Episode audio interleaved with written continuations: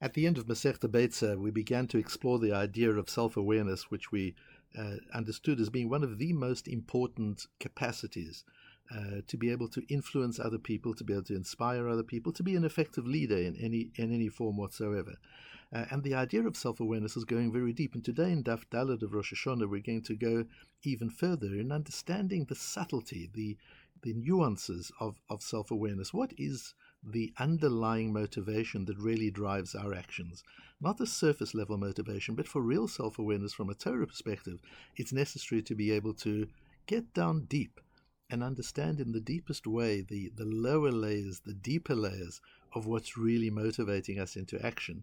And this comes as a very interesting discussion in the Gemara about King Darius, the Persian king who who conquered uh, Babylon, conquered Bavel. He was in the 6th century BCE and gave the Jewish people the right to return to Eretz Israel and build the second Beis Hamikdash in the time of Ezra. Uh, and he's quite a complex individual that shows signs of, of greatness and, and understanding of, of Hashem and of morality. Uh, and at times he doesn't seem to quite live up to that level. And the Gemara notices that whereas we count the years for kings from Tishrei, if they're generally the non Jewish kings, and from Nisan, if they're Jewish kings.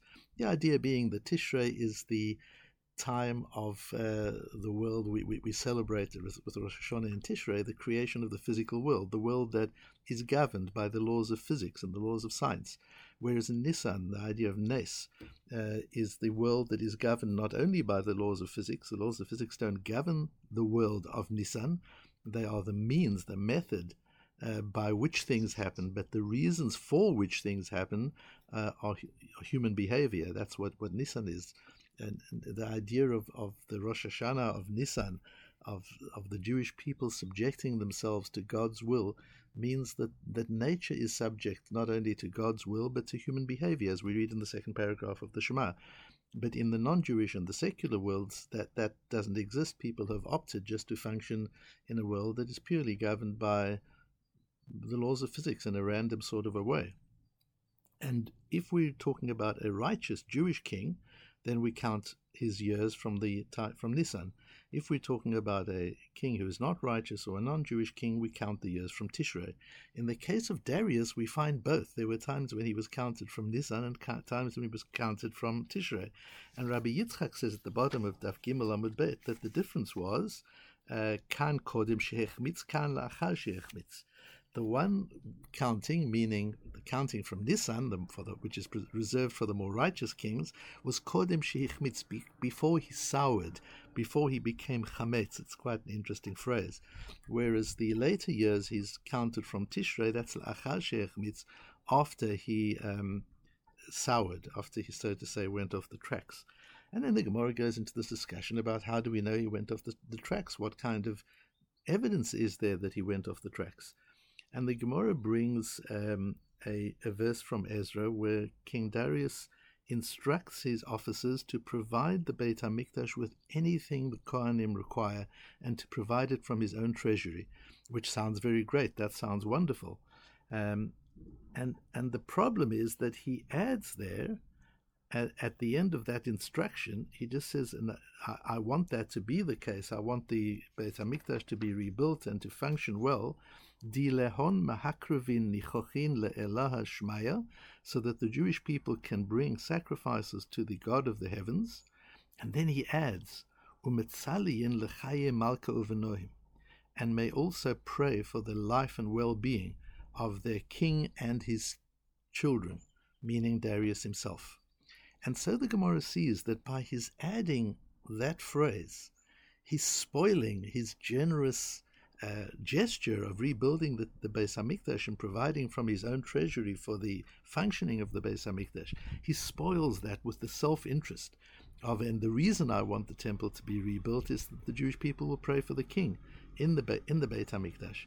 And the Gemara then goes on to an interesting discussion and says, but we've also um, learned already in Psochim and elsewhere that if a person says "Sel azul litzdaka b'shvil shichyu banai b'shvil shizke olam haba," uh, Harez Tzaddik Amur. If a person says, I'm giving this charity for the purpose of my child's recovery, or for the purpose that I may inherit, I may be, be worthy of, of Olam Haba, of the world to come, that's still a amur. So it seems okay to be able to do a good deed, even if there's self interest as part of the motivation. And the Gemara says the difference is between the way uh, Jewish values work and the way secular values work is that with Jewish values, yes, I'm giving it in the hope that this will also benefit the recovery of my child, but that's not the sole purpose. And so, if God forbid my child does not recover, I don't take the charity back. I don't even regret having given it. The giving is, is complete and with a full heart. I'm hoping that one of the outcomes of the giving will be the recovery. Whereas the, the more secular approach is I'm giving this for a purpose. So when Darius said they must rebuild the temple and, and provide it with everything that it needs so that they will pray for my children, for me and my children, that is the purpose, that's the intention, that's the motivation. It's not just an outcome that, that I'm hoping that through their prayers and through the fact that I facilitated the building of the Beis Hamikdash, I'm hoping that Hashem will regard that in my merit and the merit of my children. It's not that. Instead, he's actually uh, declaring that this is the purpose, this is his motivation. And so we see uh, on, on the surface level, it's, it's very clear. One can do something purely l'shem shemaim. One does it just because it's the right thing to do. It's the good thing, a good thing to do. There are no strings attached. There's no expectation of any kind of personal and subjective outcome. But then there's a, a, a different approach where you can give tzedakah and you can say, I do hope that the outcome of this is going to be my recovery from illness or my children's recovery from illness. Because we're talking there about an outcome, not a driver. And it's really important here to be able to distinguish in one's self awareness of one's activities and actions, um, to be able to distinguish between a driving force and an anticipated or hoped for outcome the driving force is that's what's driving my behavior. I'm doing it because of that. I'm doing it for that. I'm doing it for that reason. The anticipated outcome is no, I'm doing it because it's right. I'm hoping that doing the right thing has positive outcomes for me.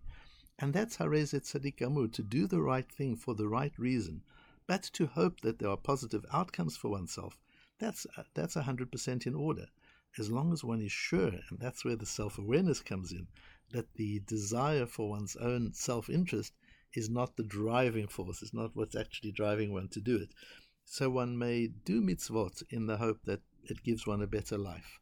One may learn Torah in the hope that it's making me a better person, that it's giving me wisdom. As long as that's a hoped for outcome and not a driving force, not the reason I'm doing it. Why am I learning Torah? I'm learning Torah so as to gain wisdom. I'm learning Torah so as to, to have a better life. Uh, I'm keeping Shabbat so as to have a rest from technology. That's not the reason to do mitzvot. I can desire that as an outcome. I'm keeping Shabbat because Hashem wants me to, and I want to keep Hashem's will. And Shabbat is a day of sanctity, and I want to connect to that sanctity. As it happens, a benefit of that is that I have a digital holiday for a day a week, which we now know is so crucially important for, for well-being and for and for human sanity and for the development of the mind the mind to be able to have at least one day a week when one is turned off from from, from the, uh, technology is a wonderful benefit, but that can't be the driving force. That can't be the reason that one is keeping Shabbat.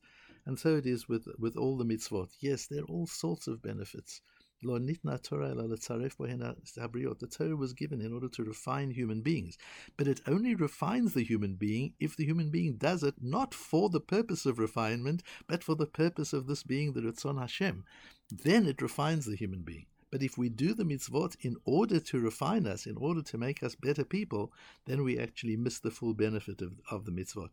That's the level of of self awareness, not just to think of why am I doing it and what's motivating me, but really to understand the difference between a hoped for outcome and a driving motivation, and to understand that while the hoped for outcome is, is, is positive and perfectly okay, to check very carefully what's really driving the why of why I'm doing something.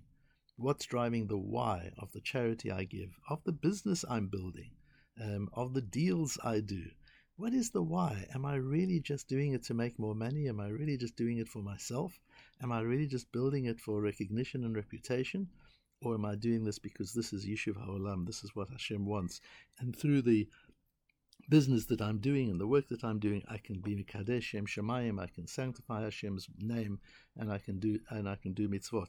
The result of that is I hope that I will have wealth. I hope that I will have recognition. But that's not the driving force. So to be able to manage one's driving forces in everything that we do is the kind of self awareness that the Torah would like us to have.